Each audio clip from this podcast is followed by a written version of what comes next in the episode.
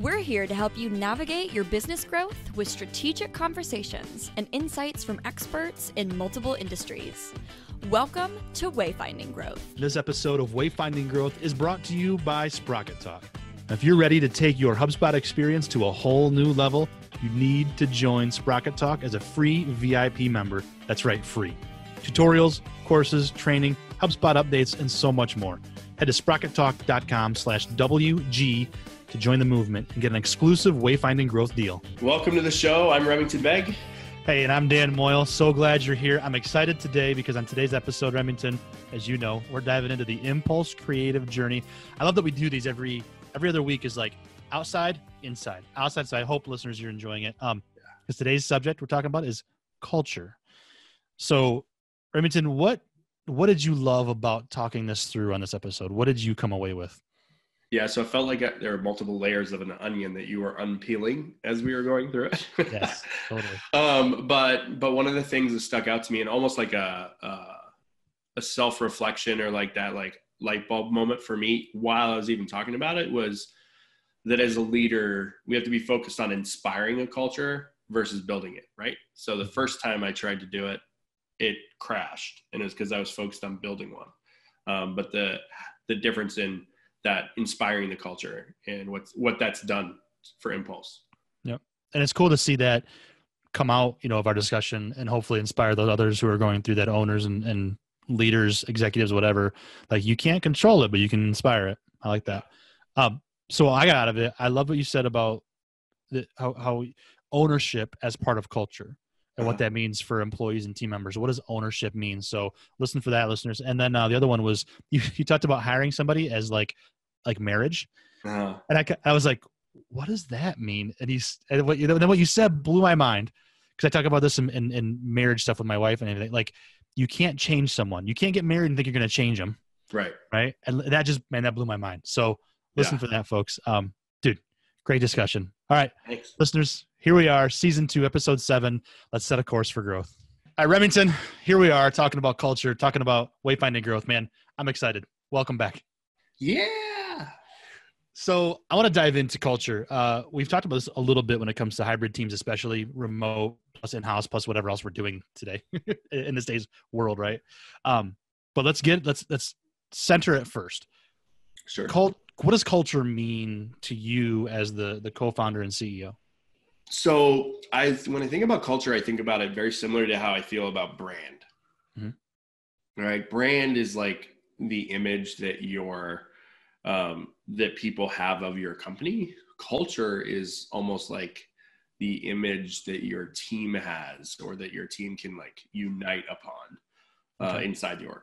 So like if you looked at, you know, behind the mirror, if you will, like I feel like everything behind the mirror is brand, but every everything's reflecting back at you is culture. And I think they're very well intertwined. Mm-hmm.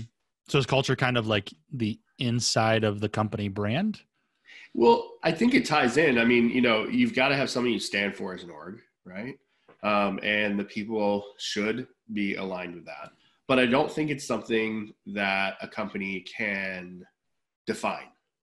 Mm.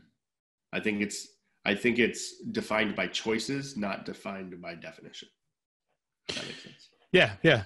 So I think about some of my experiences with with past companies and jobs and stuff, and, and I and I think of culture as like there's a, there's a few things there, right? I mean, societies have a culture. That's a that's a big thing, right? Yeah. So we talk about company culture. On one hand, it's kind of like you roll your eyes and you go, "Really, culture?" But in reality, it is the interaction between uh, employees, between leaders, all this kind of stuff. It's what people say behind your back. Um, you know, I look yeah. at it too as like it, it's there's part of culture that comes from the top down, and part of it that comes from the inside out. And it's hard to balance those things but i noticed like like when culture is bad you see it. You're like oh man that's a bad culture. And i can think back to a particular company i won't name or anything but we talked about culture quite a bit there. And like okay great our core values are these things awesome but we're not living them right. And like here's our actual core values it's like the the, the secret core values. And so when culture goes awry it's really tough. Yep so yeah, that's a I like that it's it's kind of like brand but inside the company. How how do we think about culture at Impulse Creative? Like, do you and Rachel, your your co-founder, our COO, do you guys talk about culture? How do you kind of manage that? So we used to obsess over it. Mm. Um, and and I think that that was so it kind of ties into what you were saying before with that other company um, where they say what it is, but yet it wasn't actually that. Um, so when we when we first started hiring people, uh, you know, re, which really was like 2012 ish, um, we were very very focused on trying to be like the Google, right? Um, we and, all think is it right? Like, yeah. Well, and, Googled. You know, and Google does a great job of like branding all of that stuff in, but um, you know, then fast forward a few years, you start to understand how like different personalities fit differently, and and how different personalities are needed.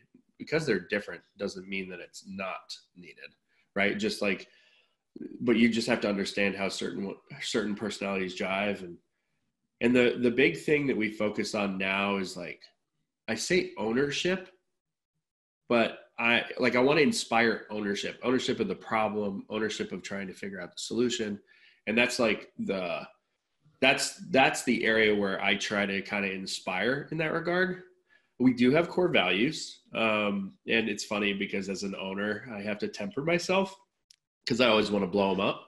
Um, but you know we've had conversations and our core values have changed uh, a little bit as we go um, but the, but what's been interesting when we think about culture specifically is um, the first round we'll put it we were talking about you know ke- kegerators and beer and bean bags and you know a nice welcoming open air office and all these things. Now we have all of those things still but when we bought them and when we did that stuff years ago the reason was for culture while now we're doing things to make people more comfortable right so because we've realized that the culture is just like the sum of all parts almost if you will um, and we noticed quite a, we noticed when we had our chrysalis effect that we referenced a couple episodes back that um, that we the culture changed dramatically, right? Because the the um, what we thought the culture would be or should be left with the people that left. Mm. And um, and what was cool is we started to see some things blossom and some ideas that we liked, and that was also when we defined these new core values. So so yeah, I think it's intentional, if if you will, in regards to like the aspirations of trying to have a healthy culture but I don't know that I have any part nowadays in um, creating it, Right, or right. or a or a majority stake in creating it. I should put. I think I'm one fifteenth of the culture now.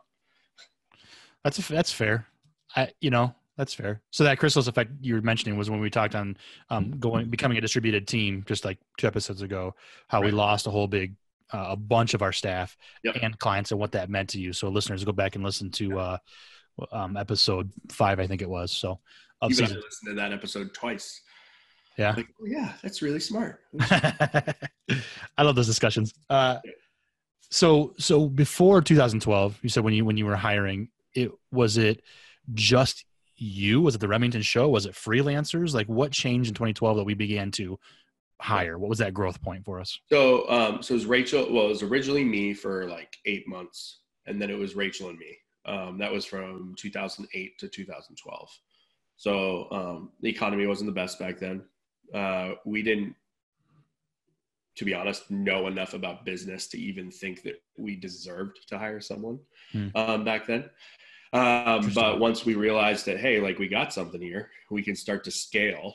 Uh, the answer was, okay, we can't pull any more, you know, 12 to 12s. And what I mean by that is like midnight to midnights. Yeah, right, right. right. And, um, and then we needed to kind of scale up. And so when we, that was the big pivot, but Rachel, Rachel was doing a lot of creative. I was doing development and sales. And, uh, we decided that we just had to step into the, the big boy pants. Interesting that you say you feel like you didn't deserve to hire. I wonder. I wonder how many owners and entrepreneurs and, and even just executives like feel that in some way. You know, um, I was talking to George earlier, George B. Thomas, one of our teammates, and and we, we were talking about about inbound coming up and how how fun it's going to be to walk the halls, the three of us, and see who's out there and you know this kind of thing, right? And so like for me in the HubSpot world, you know, I used to be on the the HubSpot homepage years ago. I, I was a case study. I've become known with my success with HubSpot, but I still feel pretty humble about it. And George has become an, a, quite a name with all the different things he does. He's still pretty humble, and he was like, "Dude, own your authority." Yeah, it's like that's good. So yeah. I think that kind of goes along with this too. Is like own your authority. You felt like you didn't deserve it. Yeah. So how many people out there feel that same way? That's that's interesting. Well, and and you know, with that, you're. I've always thought about hiring, and this is my maybe it's my approach, but I've always thought about hiring being a um, like a commitment almost like marriage and that's going to scare away like 95% of applicants now. But um but when we look at but when we look at that right it's we're walking into this relationship and with an employee and we can't be like oh i want to bring them on so i can change them right? Like we we have to bring them on as like this person i could live with for the rest of my life if an employee is hired as a temporary addition, then they should never have been an employee in the first place, in my opinion. Mm-hmm. Right. Um, if it's contract, that's that's a completely different story. That's not to me an employee. That's like a contract laborer for a project. Like both sides know it's a temporary thing. Um, so when when I say deserve to, like we weren't in the position to hire someone. We were in in a point of survival as a as a company, as a as a couple as an individual um, before that. And it wasn't until the point where we were like, okay, we can actually cover this payroll forever if we keep doing what we're doing. And this person doesn't deliver anything. Right. Like, and then it started to turn into, okay, that worked. or that didn't work. Like there were quite a lot of that worked and that didn't work. But we always went into it like I could work with this person for the rest of my career. Yeah.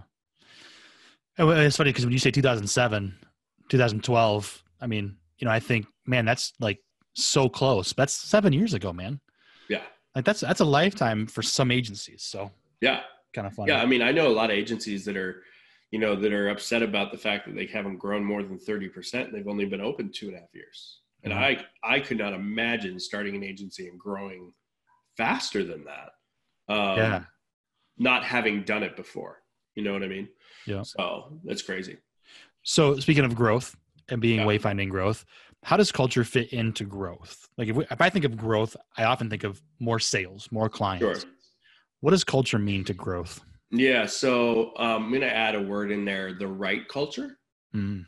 Um, so the right culture uh, allows, you know, Dharmesh uh, talked a couple inbounds ago about vectors and he had a talk he had with Elon Musk and how everyone is all, all lined on the same vector.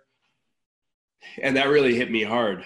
Um, that to me is like the elements of a like just talking about how aligning the vectors like a good culture is like aligned vectors.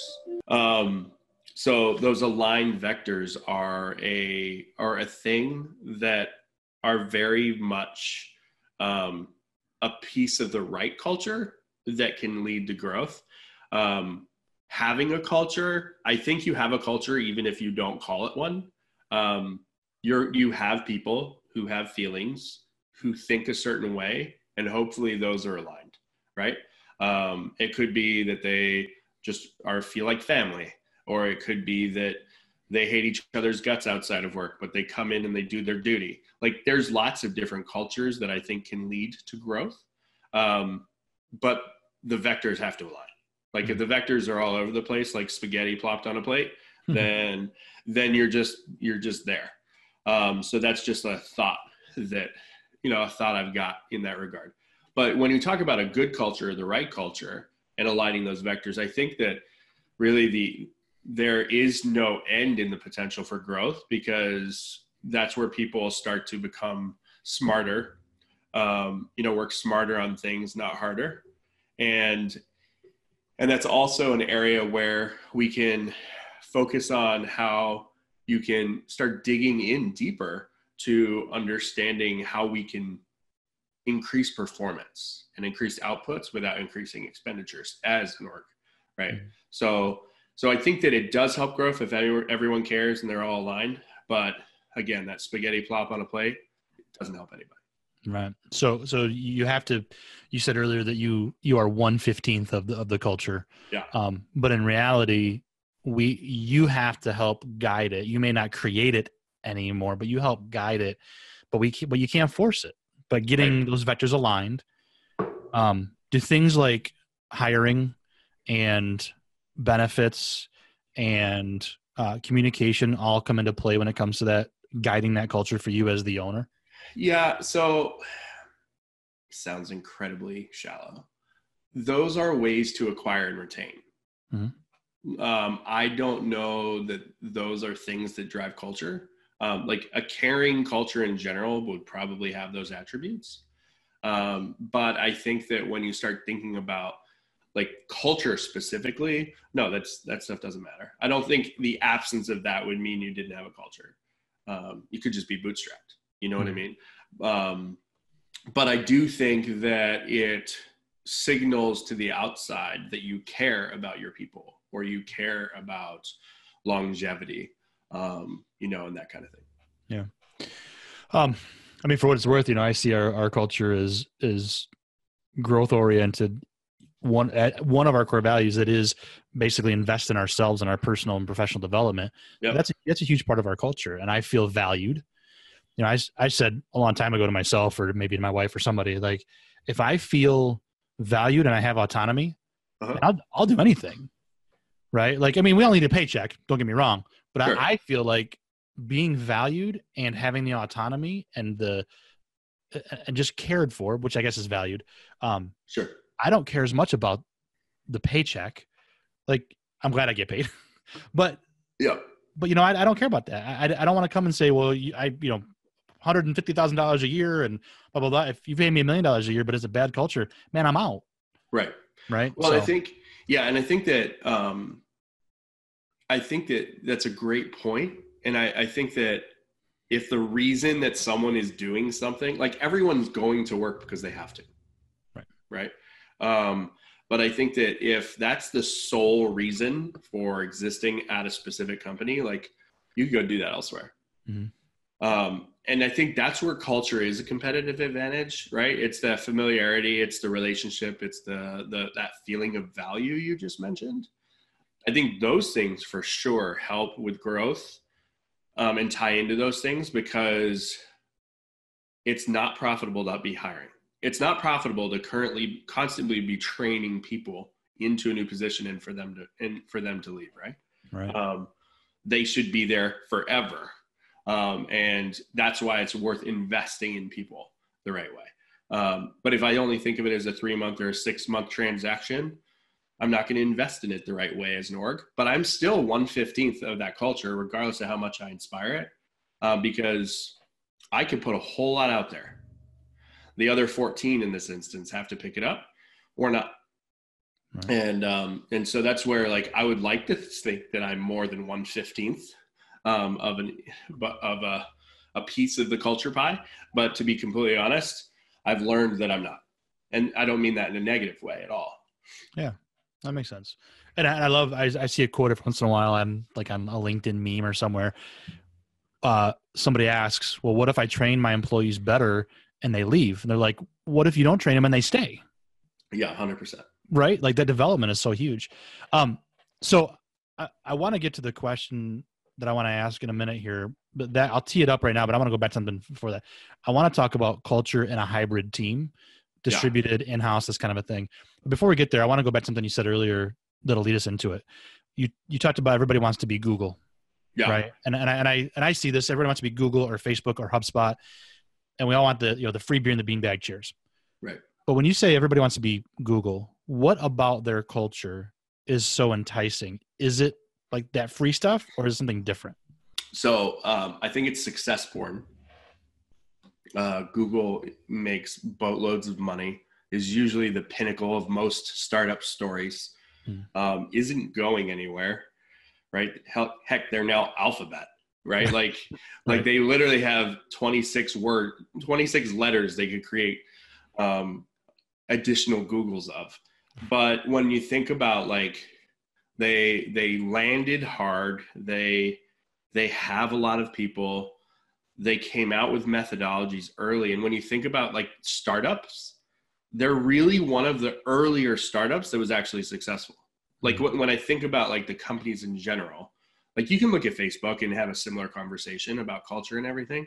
They're going through a little bit of a, a hiccup right now. I'm not sure what their culture means, yeah. but like Google's always been very clear from a brand and also from a, you know, and, and just from an organizational standpoint. Um, and I think that, I think that's where that aspiration comes from. And then you now you've got like people throwing around hyper growth companies and stuff like that. I think there's connotations that uh, that apply to each of those. Um, hyper growth ones being mo- mostly startups that are trying to get, turn into billion dollar fund, you know, billion dollar exits. Mm-hmm. But like Google, Google didn't do that to exit, right? Like they they're there to like do something and be meaningful. So so that's something that I think that's why people throw Google. And then of course, you know, they've got movies about it. Like was it the intern or whatever? Like they've got movies of people being able to walk up to the coffee bar and not get charged and, right. and stuff like that. And sure, we want to make things comfortable so people stay. Like there is a business transactional reason for that, right? If I offer you lunch for nine dollars, you don't leave for an hour. Right. You know, like you'll stay at the office. Maybe you'll take a half hour lunch instead of an hour lunch. Now that sandwich just netted me a positive return there's obviously those like indicators about why they did it but it's very public and and it's quite successful so everyone wants to be like them yeah. um, it takes you a while to own your own space. Uh, hell we've been doing it for 12 years and i don't even know we haven't answered. But um but it's just one of those things that like you have to aspire you know and visualize something before you can start to try and build it yourself. And it's funny by the way uh listeners viewers Remington just talked about hyper growth and these startups and this this dream. Go back and listen to this uh, episode four of this season. We talked to Nelson Joyce and the anti startup because that's not always the answer. so that was a good one. Um, so all right, so if that's if that's the culture that we talk about, um, and, and and a lot of that is the perks on site. How do you how do you figure out culture with this hybrid team that we now have, both you know uh, distributed remote and also in house? Yeah, so we mentioned it. I think it was season five or season five. Fast forwarding into um, ep- episode five of season 2 mm-hmm. I think we talked about the fact that it, almost like two cultures have emerged. Mm-hmm. That was not by design. That happened by accident. Um, but it's one of those things that, again, I don't mind two cultures as long as they're aligned and going in the same direction. Um, I don't know if that's if it's wrong. I don't know if it can be fixed you know it's just something i've never come across myself. Um, but the cultural the cultural thing it, it, you know part of our thing is communication right? Candor is one of our core values. Speaking up talking out things talking about things like that. So the fact that like people have certain thoughts and opinions on one side versus others even if they don't know that they that they conflict with each other like that's that's some friction in culture. Um, I think when we talk about like a distributed team or a hybrid team, there has to be compassion, right? People have to understand that other people have lives. Most people do. Um, and I'm not saying necessarily for impulse, but in general, like most people realize there's compassion um, on the other side of the line. Um, and, you know, but a lot of that has to come with like speaking your story. Like if you're having a bad day, say you're having a bad day so no one railroads you um, because they're like, what the heck is wrong with Dan today? Mm-hmm. Right? Be like, hey, I'm feeling off today. Mind not like razzing me with so many gift gabs? I love the um, giffies. You know, and for the record, for the audience, we have a channel dedicated to just strictly gifts and memes. Um, that's the like the safe space so that we don't clutter up the rest of our lives in Slack but sometimes they get pretty crazy. Someone will be like, "Oh, my elbow hurts," and then you'll get like 47 giffies that people are just like, it's a Giphy war that people go by. But that's culture, right? Totally. They're joking around. Um, but the balance of that, the inverse or the yin versus the yang, is making sure people say that they care about that. Like, oh man, I'm sorry.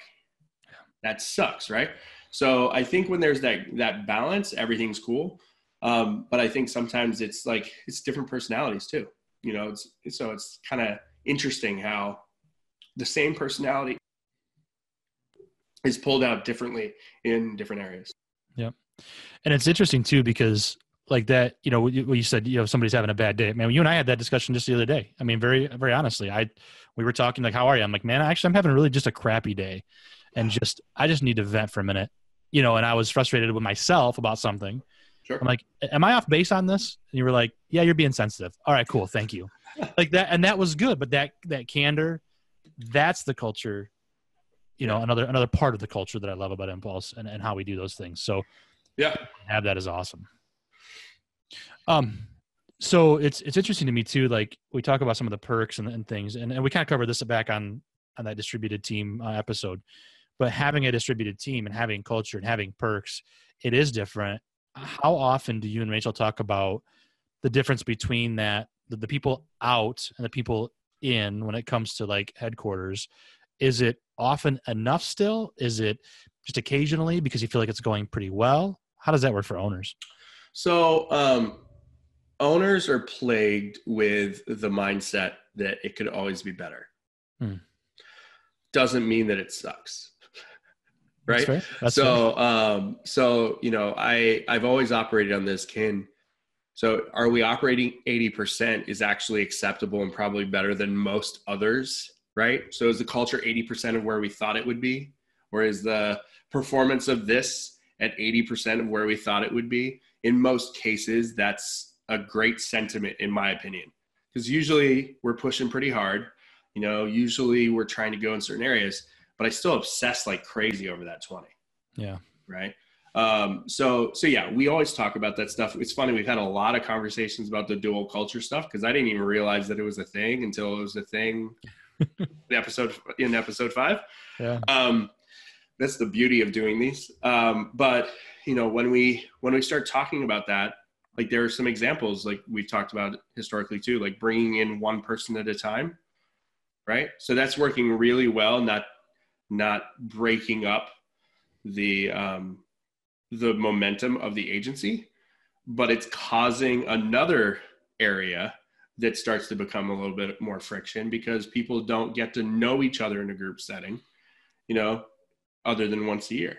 Right. So it's like, so there's always this balance that I think that you're gonna you're gonna dance, and it's trying to understand like how well can we optimize it, and is it even possible? You know, is it people or process?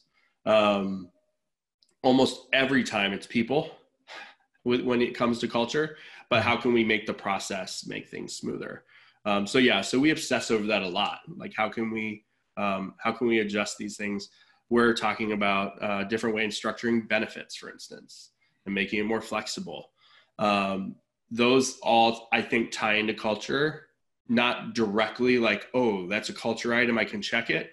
But tie into a oh they really care about us and that that that thought is what ties into the actual culture. If that makes sense. Yeah, absolutely.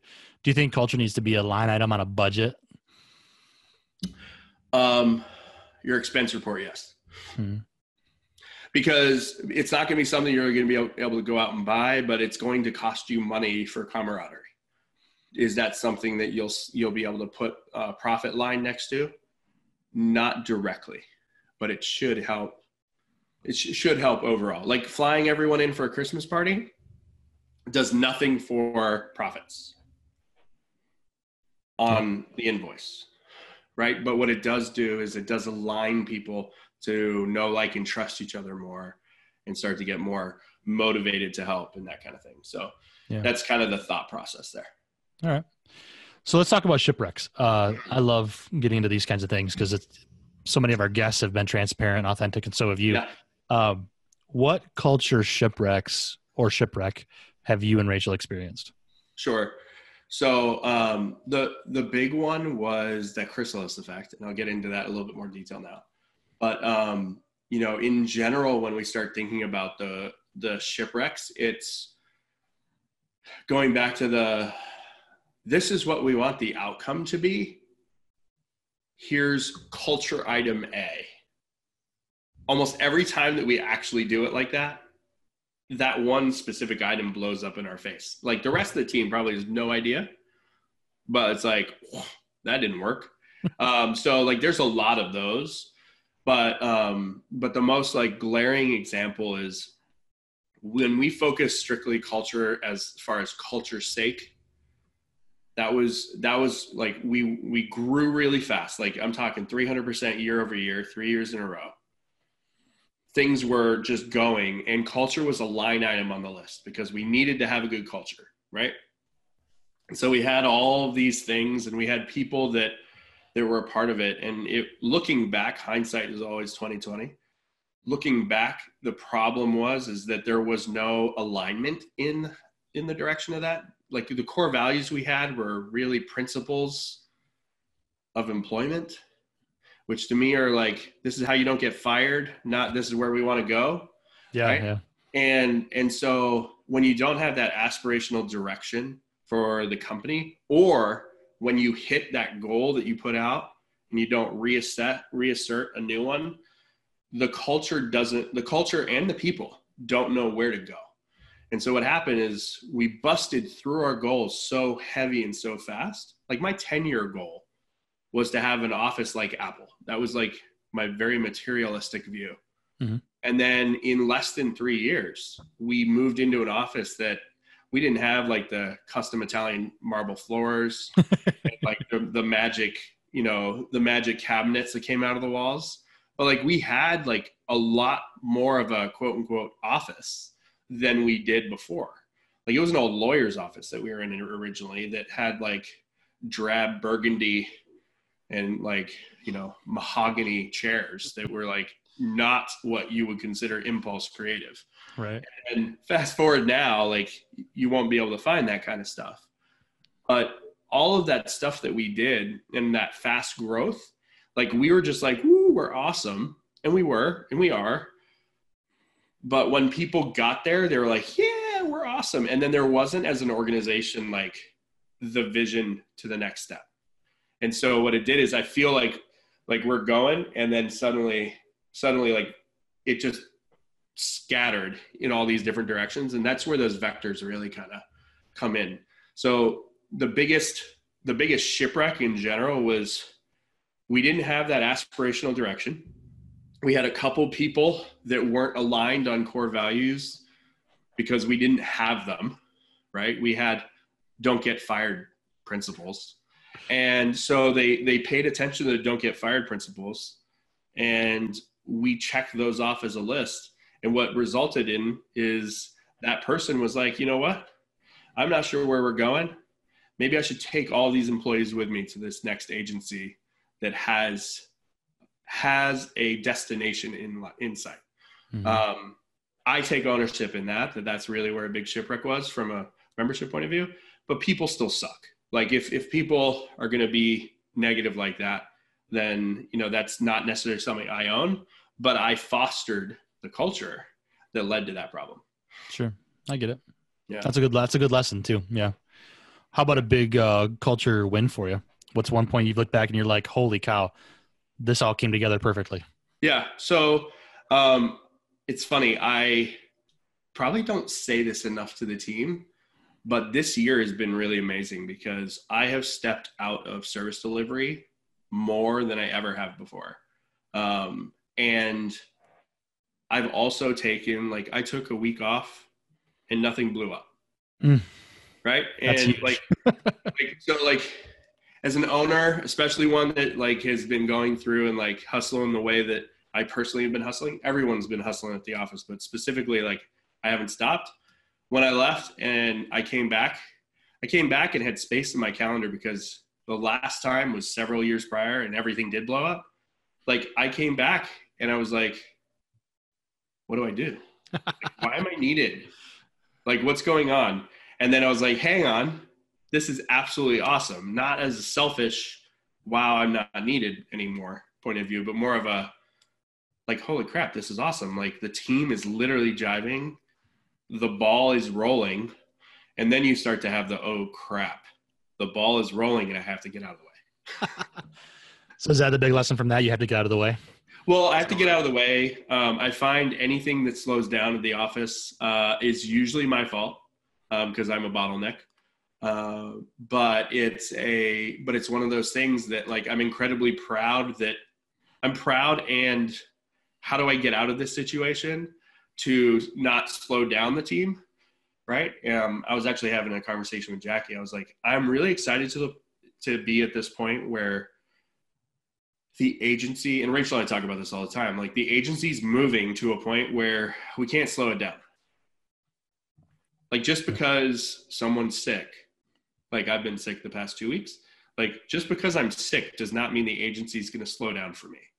Right. Um, which is great, but also sucks because if the agency has to slow down for me because I can only do that, and there are a couple items that that that that falls into, then um, you know that that's can be scary. You know, rewind a couple years ago, um, if I got sick for a week, delivery gets slowed down for a week, yeah, and and clients are okay with it because we said that hey, we're slowing down. But now there's a lot of payroll burning if I slow things down, so they can't. Um, so it's just one of those things. So super proud of the team, super proud of like the momentum and the direction. Uh, and it's like one of those things that like each day, even though I'm obsessing about the 20, that 80% is killing it. Love it, man. Great stuff. Um, cool. what's, what's a navigational tool that helps you figure out culture or maintain culture or guide it, whatever you want to call it? What's one of your navigational tools? Um, so, uh, so being socially aware, hmm. uh, I think is one. But and, how, how's that? What do you mean? Socially aware of like your surroundings and not so because I don't put a label on this is what our culture is. It's easy to listen to try to understand what it is, and it it and it changes. It's just like like the stock market right? Like there's like really good days and sometimes you're like what the heck just happened but you can't come in like the kool-aid man um, and try to change stuff uh, because because that's not going to help anything um, yeah. you know it's really more of like the the inspirational aspirational like this is kind of where i think we should think about guys um, and it's one of the things i have to bring back i had my captain's not my captain's log but like the weekly compass that we were doing internally and then I got busy. But um, but when we you know when we start thinking about those navigational tools, I think it's top down communication, um, an open door process or uh, policy rather. But like if you have remote people, making sure that there's a door that they can open. So like 15Five is that for us. Um, and I had a very interesting conversation with an employee on the team, uh, obviously. Uh, the, the other day was you know, I'm quiet in those. And and I and I said to him, well, that's because that's a good thing if I'm quiet because that means we agree with how you say you're doing, or we agree with the process of things. When I speak up, it's like I'll speak up or I'll give like a thumbs up in the 15Fives. And the, for the for the audience, I think we referenced it in, in episode five, but yeah, we did. But you know, 15Five is like this weekly uh, survey that goes out like on a scale of one to five. Uh, how happy are you? Um, if I expect it to be a four, I'm not going to question why there's a four. But if I think it's a four and then it comes in as a one, or the inverse, I think it's a two and it comes in as a 5 mm-hmm. like both of those are alarming because we're not aligned. Um, you know, that kind of stuff is amazing. And then one of my favorite features of 15Five um, and it's been actually happening a lot today, is watching the praise from teammate to teammate. You know, like Dan, you you did a bunch today. I think there was like three or four of them. Like, hey, so and so, thank you for this, blah blah blah, and like, so it goes back and forth, and so the whole team gets to see this praise, and I think that that appreciation that you see is what we feel as a culture. Uh, so 15Five has been huge for that. And then personally, as a leader, um, my bi-weekly walks are a way for me to put my finger on the pulse of the individuals and I think ergo the culture as well. Yeah. Those are both those are both good. I can see those coming into play often. So good na- good navigational tools people to keep in mind. Yeah. Um so I think one of our one of our greatest navigational tools as well uh, for culture is video. The whole we talked Yeah. about it on a previous Sure. episode. Video first, man, especially for a hybrid slash distributed remote, whatever you want to call it, team. But even I think in house, like video face to face, that is huge. And Mhm. I don't feel removed from the team like people would think, you know? Yeah. I mean, I'm 2,000 miles away or whatever it is. Um, so that's a big one for for culture, especially remote culture. you can. Awesome, great man. This is great stuff. Uh, we we could talk all day, but we'll make more episodes later about stuff. Um, Yeah. but So I want to know. have, I do have one one thing that I haven't figured out. Yeah. Put this out to the audience, and um, this is my own self awareness, making sure I listen to this in a couple of weeks. But um, the one thing I haven't figured out is from a cultural perspective, how you continue to inspire people to provide feedback. Um, and what I mean by that is sometimes, so as an owner or as a manager, you cannot give yeses to every bit of feedback. But just because it's not, just because it isn't a yes doesn't mean it's unfounded or unheard. Um, w- this is an area where I'm in my journey of it's not a no, it's actually a positive attribute. You know, when people give feedback or people um, give insight. So when we're thinking about candor as a core value, if we talk to management about something that we don't like or everything else, I think as companies get larger, they procedural procedurally have to move slower, right? Um, and I think that they also have to consider more factors. Like I'm one fifteenth of the equation right now, where uh, when it was Rachel and I, we could we could change policy tomorrow, right? Um, because it was just two of us Yeah. but um but the understanding as an employee where your part is and i don't mean that in a negative way but understanding where your part is and the fact that uh, feedback may not be can be heard but not acted on immediately at the same time. So i'm just trying to figure out how to embrace that. Maybe i just did. Um, and you know kind of share that soundbite because i think sometimes uh, as leaders we expect to be able to help people that way because we feel that we should be able to turn things around. And at the same time as an organization we have to respect the organization that it can't just pivot and be a yes for everyone sure. I can only imagine if we had a unanimous decision about something um, for 15 people at a board. Like, thank God we don't have a board. The board is Rachel and me, but like, but like, you know, that's just one of those things. So, Yeah. you know, that's an area where I'd love to hear people's insights about how they handle that. But maybe it's just talking about it like I just did. Yeah. Well, for listeners, I mean, if you have insight, leave a comment, hit us up on social, hit Remington and Remington Begg on Twitter, something. Let us know what you Yeah. what you, what you found. So that's good, man. All right, so off off topic, we're gonna wrap it up with this last question. Uh, what are you consuming right now? Reading, listening, whatever. Consuming. So I do this uh, podcast roulette. Yes, I love that. um, which is so much fun. Um, and I've also been obsessing about Jay Shetty. I'm doing a lot of like emotional intelligence kind of consuming right now. Um, so I kind of burnt myself out on this marketing stuff. Uh, last year, I think I was listening to like 12 different marketing podcasts. wow. Yeah. And it was just like drinking from a fire hose, but it was like, okay, I already know what this tastes like. Um, and and so I've been going really heavy into this whole, you know, inspirational, emotional, intelligent kind of thing. And uh, Jay Shetty's podcasts do not disappoint. Um, and sometimes, actually, one of the first ones that I found, it was like completely, completely like off the wall, nothing I would ever normally listen to um, but parallel, right? Like I got one soundbite out of that hour and a half episode, and I was like, "This is gold." Um, so, yeah, look at look outside, and I'm a big fan right now because I'm busy of passive learning. Um, so podcasts are where that's at for me. So consuming a lot of that type of content. Um,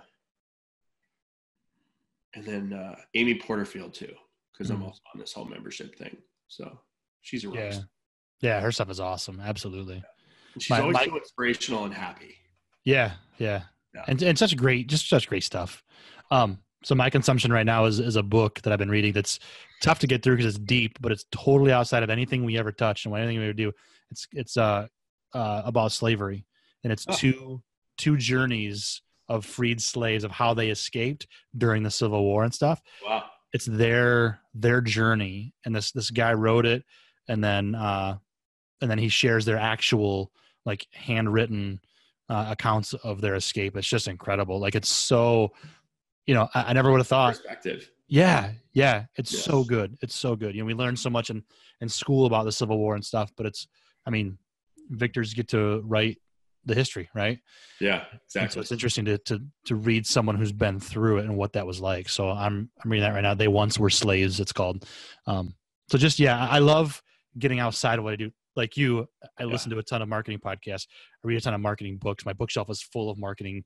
You know, David Meerman, Scott, Guy Kawasaki, Scott Stratten. You know, Jay yeah. Baer.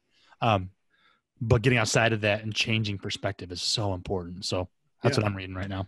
Yeah, I love that because it roots us. It lets us take a second to have compassion and appreciation for where we are, how we got it, what we got going on. Mm-hmm. Um, there's a lot of really good lessons in that stuff. And I, I, you know, living on the boat uh, years ago, like that perspective, especially for history, is really interesting because, like you talked about, the victors write their history books.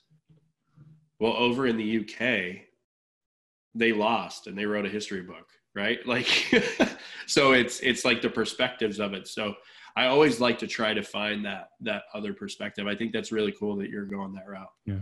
Um, but yeah for me passive learning right now i'm just sponging it. it up. I get it. Awesome man. Great discussion. Uh we're, we're slated next time to talk about interesting subject how owning a business is like parenting. Oh man and and while that might give you a negative connotation listeners at first be like what people are just children? Like there, there's, there's an interesting thing that you said that what this is what, what sparked this. So listeners check it out next time because parenting you can't force your kids to do anything but you can guide them. Yes.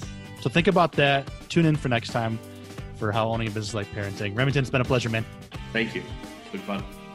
Thank you for listening. If you like this episode, please share it. Post it, tweet it, gram it, email a friend Give the gift of knowledge to someone you know that could benefit from it. And if you really loved it, please consider leaving a rating and written review on your podcast player of choice. And as always, go to wayfindinggrowth.com for resources and past episodes. Remember, we're here to help you navigate your business growth with strategic conversations and insights from experts in multiple industries. Thank you for listening to Wayfinding Growth.